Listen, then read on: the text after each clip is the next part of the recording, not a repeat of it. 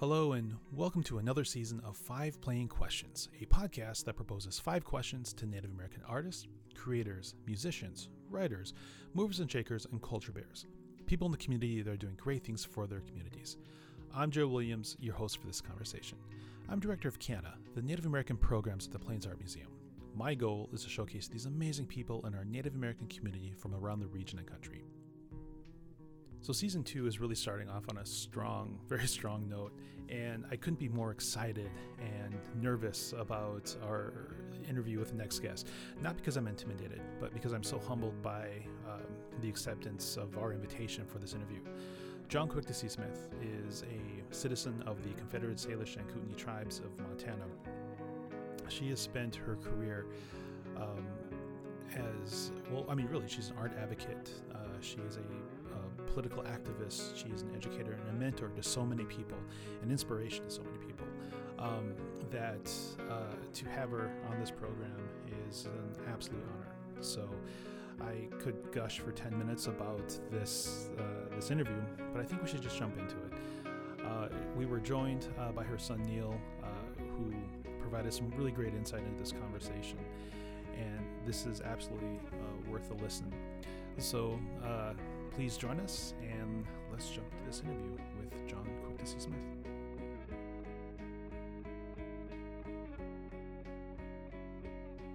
Jaune Quick-to-See Smith, uh, thank you so much for joining us at Five Plain Questions. It's such an honor and privilege to have you with us.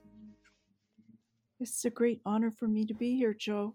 Thank you so much for inviting me and with us is uh, your son Neil. Neil, thank you for for joining us as well. Thank you, Joe. It really is an honor. So, uh, with five plain questions, um, I think we're just going to jump into this. Uh, would you be able to uh, tell us a little bit about yourself and where you're from? I was born um, at the Indian Mission um, on uh, St. Ignatius mission um, on the Confederated Salish and Kootenai Reservation in Montana. And I lived there, and my father was a horse trader. He didn't read and write very well, um, so he mostly did itinerant kinds of jobs, but horse trading was his first love. So um, we moved around quite a bit. Um, but then uh, when I was older, um, like out of my teens, I went home regularly, and I had a cousin there who was like a brother to me, Gerald Slater, who founded Salish Kootenai College, and I would go and stay with him and uh, participate in all kinds of activities at the college. Um, and um, and to this day, you know, I still participate with things at home. Um, so, uh, as well as out here, uh, I do a lot of activist kinds of things as well as make my work. So, currently, you are in New Mexico. Yes. Okay. How long have you been in New Mexico? Uh, for about, I think, about 30 years, maybe. Okay. Okay. But I traveled out of here a lot. So, uh, though I'm based here, I was always on the road doing lectures, exhibitions, teaching, doing workshops, uh, that sort of thing. And since COVID hit us, uh, I haven't been traveling um, right now. Hmm. Who were or who are uh, your biggest influences? There's there are probably uh, lots uh, lots of influences from you know traveling in Europe, traveling in China, you know Mexico, um, but I would say that some some continuous ones, Oscar Howe and um, I was going to read a poem that I wrote uh, three years after I met Oscar and I got my master's degree. Uh, Fritz Scholder was definitely one. Uh, Frida Kahlo, Plateau pictographs, petroglyphs, Mayan art, Aztec art, Mexican art, Tamayo, those kinds of things have been a heavy influence in my work. I think of my work, I guess, maybe as fusion because it combines lots of things. Shall I read my poem? Oh, please. Um, okay, I spent an afternoon in about 1977 uh, with Oscar Howe. I was at um, an anthropologist um, conference, and uh, I took the afternoon off and went across campus because someone had told me that um, Oscar Howe was um, in class, and um, so he was very he was very kind, very soft voice, very gentle.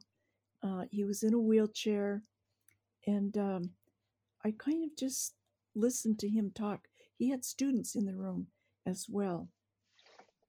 So I used this in my master's thesis. And the title is Divide and Fill the Space, he said. The problem is space, he said. I have studied space. How do you study space? Question mark. Well, you take a piece of paper, you study the paper, the paper is space. And what he was saying is that the space itself is the important part of the painting. The actual drawing and coloring divides and fills the space, almost as in a religious ceremony. This is the Oscar Howe method of teaching. Divide and fill the space, he said. Terrestrial, supernatural, and geographical boundaries are described in oral tradition. A geographical area gives the people an accountable origin of arrival. This maintains a sense of place. Oceans, mountains, rivers, streams, and canyons define territorial space before the advent of surveying and barbed wire. Mystical and spiritual borders existed to explain the universe. Astronomical observations are preserved in petroglyphs. Seasons are marked in moons, astronomy in elaborate myths. Indian peoples still define themselves in terms of boundaries of their worlds. To keep collective identity intact and to establish order for themselves. Divide and fill the space, he said. Cubes block strokes of dense pigment interplay between massive passages of loosely rubbed pigment, building isolated structures to separate oneself from surroundings says something specific in all cultures about concentration, privacy, distinctiveness, even ritual. Solitary forms evoke sensations of sanctuary, isolation, and disparateness. It is a part of humanness to denote occupation for physical and psychic security, whether it's real or by analogy. Creating one's own environment is a house building urge that varies with the feelings toward the landscape. A section of paint or marks becomes a new environment for the artist. Divide and fill the space, he said. That's it. That's good. Yeah. Thank you. that reminds me of um, Susan Rosenberg she said something like, um, I'm looking for a reflection of something, a yearning for a better integration with space and the world around it. In fact, space might be more important than the image. Hmm. It's great.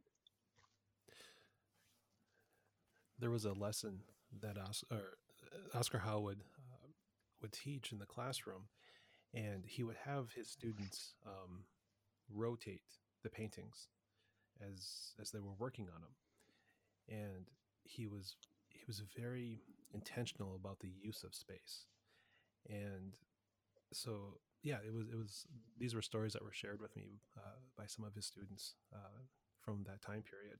So your description takes me right back to those old conversations. So thank you so much for that. Yeah.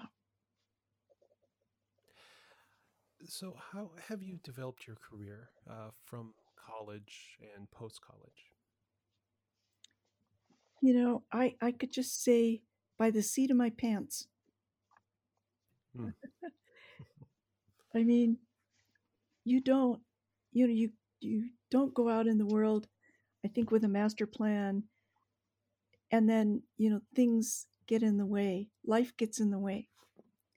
Uh, so it's about making choices, and sometimes they're not so good, and sometimes they're better. And um, but all all all the way, I think, always in front of me, like the carrot on the stick, was um, you know wanting to be an artist in you know in some way. And then, you know, when I was told in college that women could not be artists uh, by the professors, by the male professors I had, I decided then I would have to teach.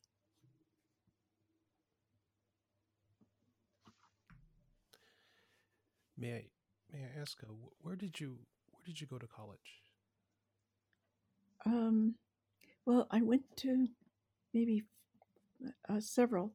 I went to uh, what was um, Bremerton, went to college there, an Olympic Junior College, a community college, and then um, went to the University of Washington in Seattle, and then, um, you know, took some courses when I lived in Houston, and then uh, went to Framingham State College, Worcester uh, College in Worcester, Mass.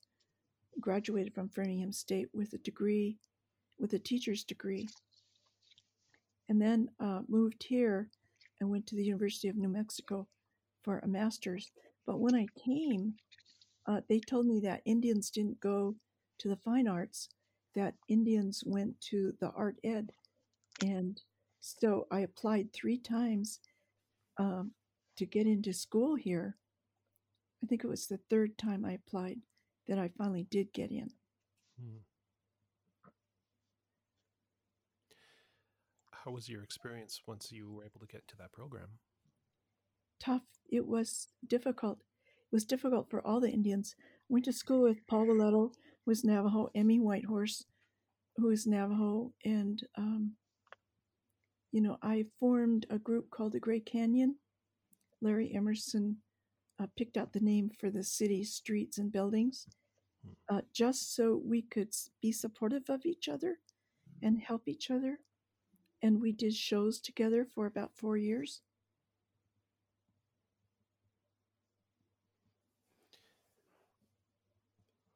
This actually this leads naturally into the next question is uh, on opportunities. Um, how how did you seek opportunities uh, from I'd say even post college, and how do they come about now?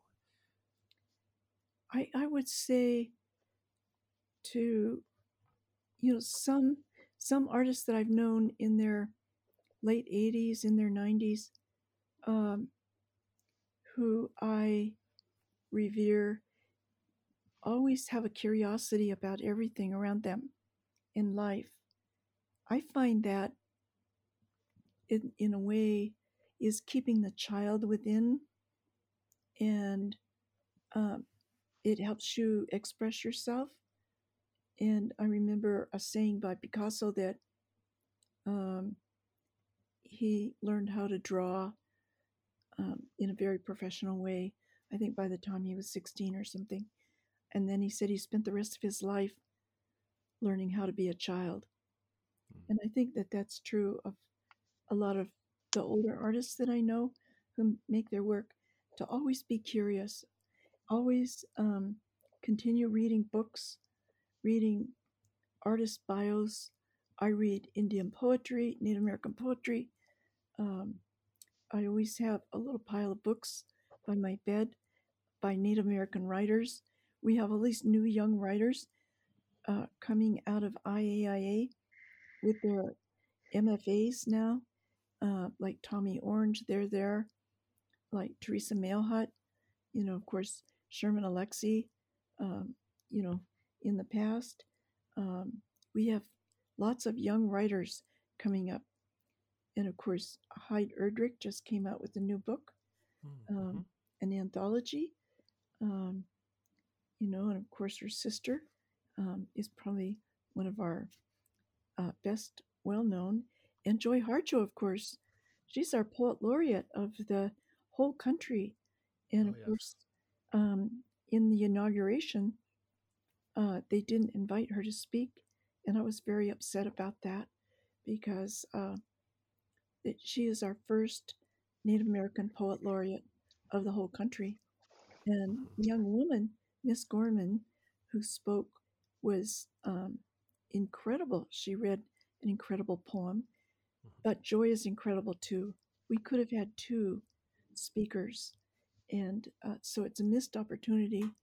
And I feel when they were talking about unity, they should have included America's first peoples. So um, I've written several letters, one to the White House to remind them that we're here and uh, we need to be included in this idea of unity. I think that's a great point. Thank you for doing that. It, it, it, is. Um, it's a consistent issue. Uh, indigenous people being left out of the conversation, um, even on indigenous matters.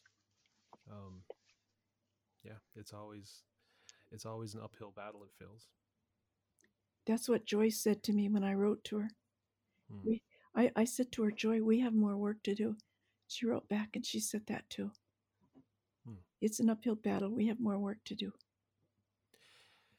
And I think it, it goes to the point of what we were talking about uh, before the, the beginning of this episode, where uh, indigenous Native American authors and writers uh, like Liz Sky, with such a powerful young voice Yes. and a fresh perspective that uh, is based in tradition and relationships.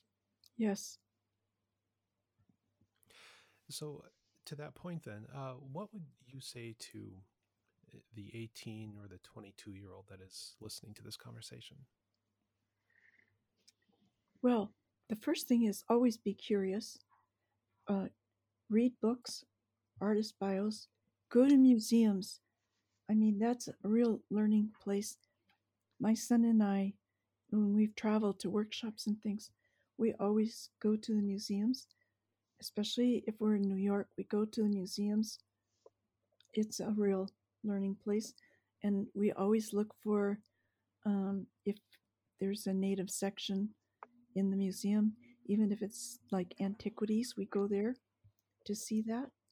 And, um, you know, now because of COVID, we have um, we have uh, videos online a lot with artist lectures and um, and uh, um, you know um, tours of their studios, um, those kinds of things.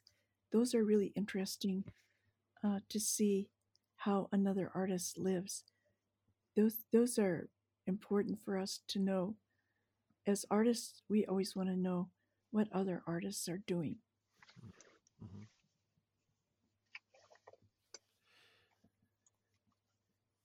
Well, this has uh, been an incredible experience. Thank you so much for your time and sharing this with us.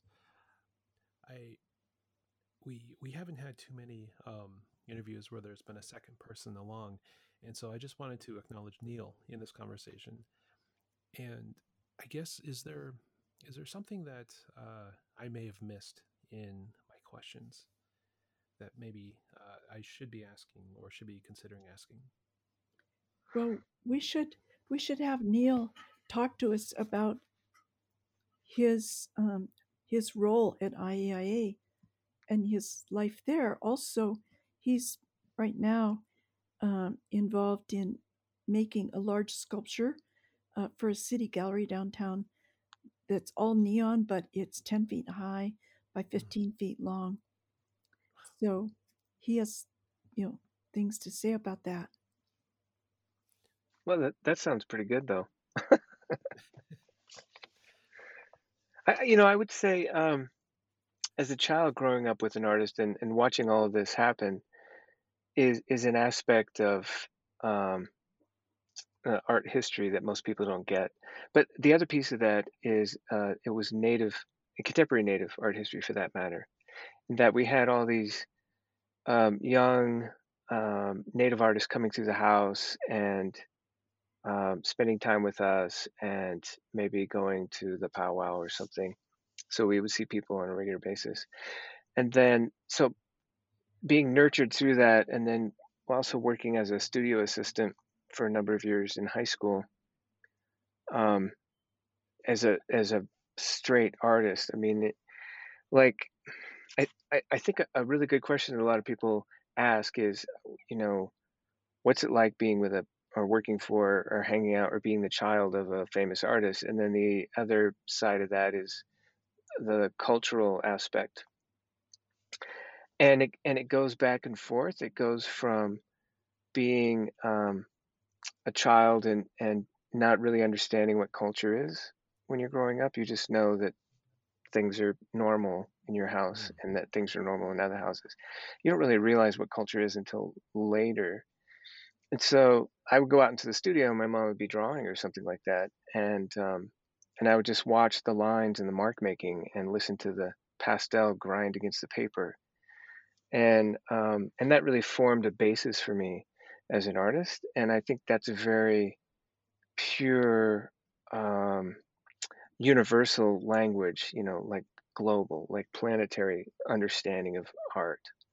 And then the cultural side was like having all these people come there was there was always food and stories and there was activity and people were camped in the yard sometimes you know and uh, and then we would go uh, do installations and hang work and um, I went with Jean to New York uh, for that what was that show that was uh, uh, Sweetgrass Cedar and Sage wasn't it Women, women of Sweetgrass Cedar and Sage. Women of Cedar Sweetgrass that the first uh, indigenous native women's show that Jean organized, and um, Hmm.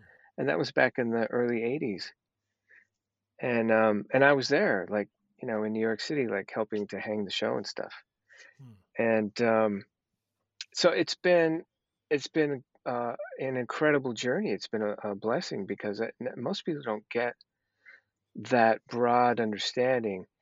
So all this feeds to like what I, I turn around and I give back to students at IA, like the the things that I've learned and and how I understand and approach um, art and culture, um, either separate or simultaneously, is really important, uh, especially at that that Indian institution. You know.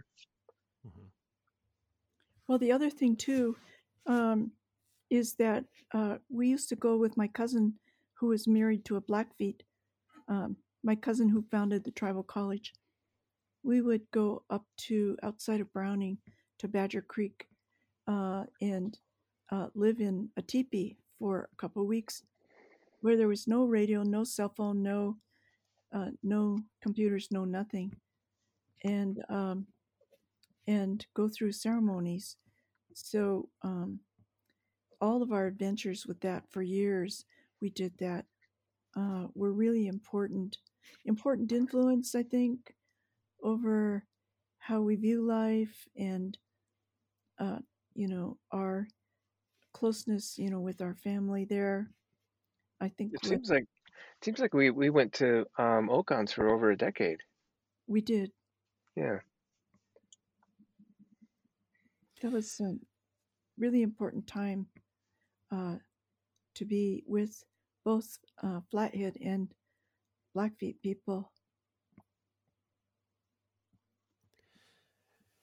This uh, it just brings back memories of, of my growing up years. Um, you know, with my family and, and the summer times, you know, people would come and stay with us, you know, and that's sort of the heart of the culture is the the family uh, get-togethers and the meals shared, and you know, we go do powwows and, and, and all that, but it was the the times in between all of that when family was connecting, uh, you know, me, you know, seeing the elders and hearing the old stories, and then just connecting with cousins as well.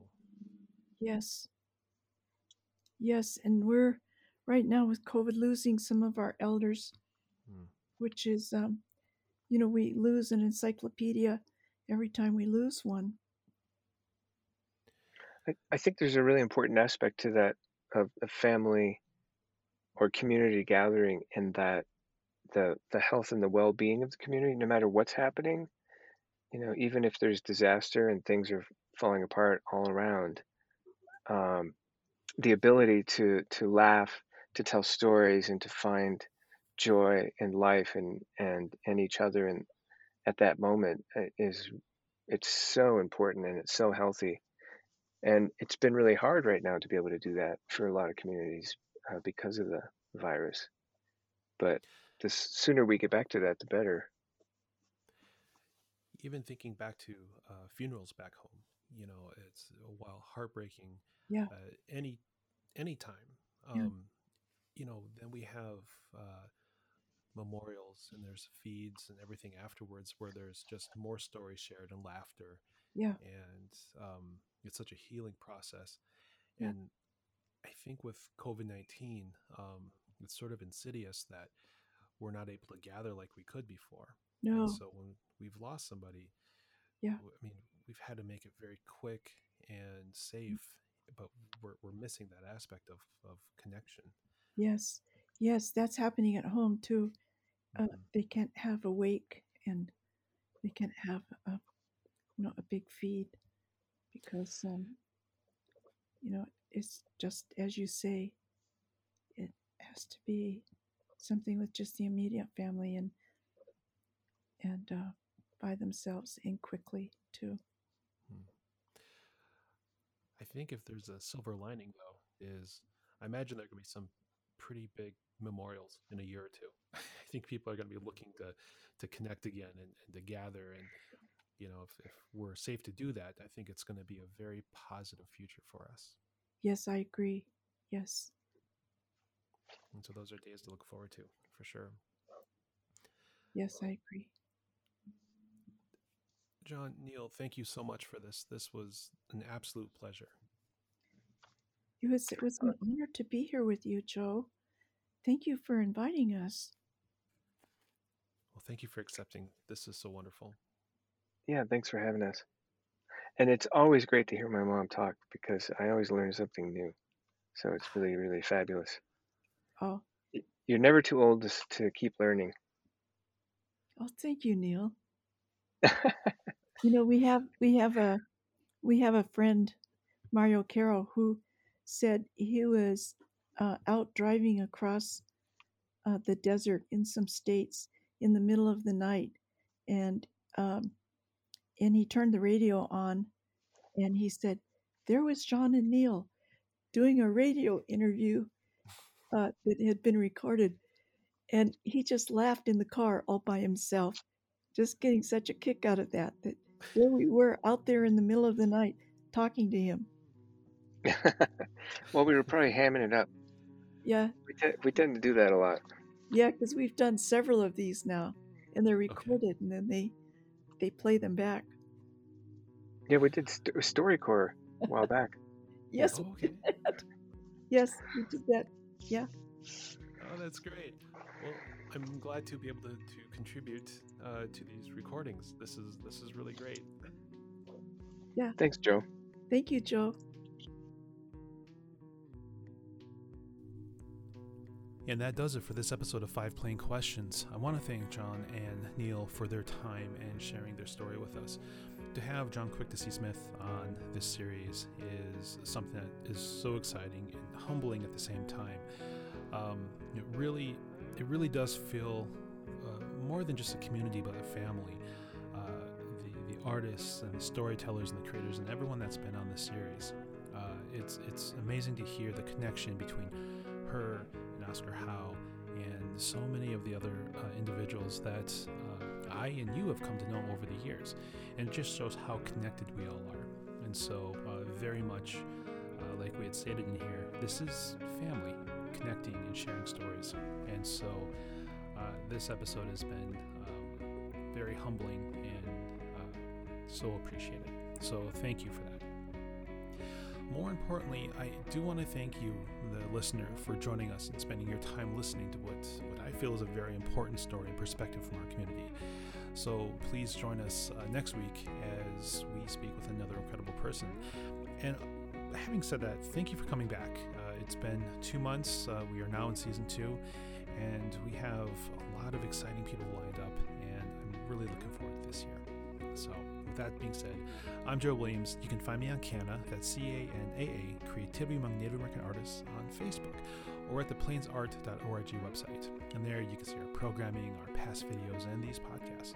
So if you have a suggestion for someone for me to interview, uh, please find us on Facebook and message me. I would really like to hear from you. So take care, and we will see you next week.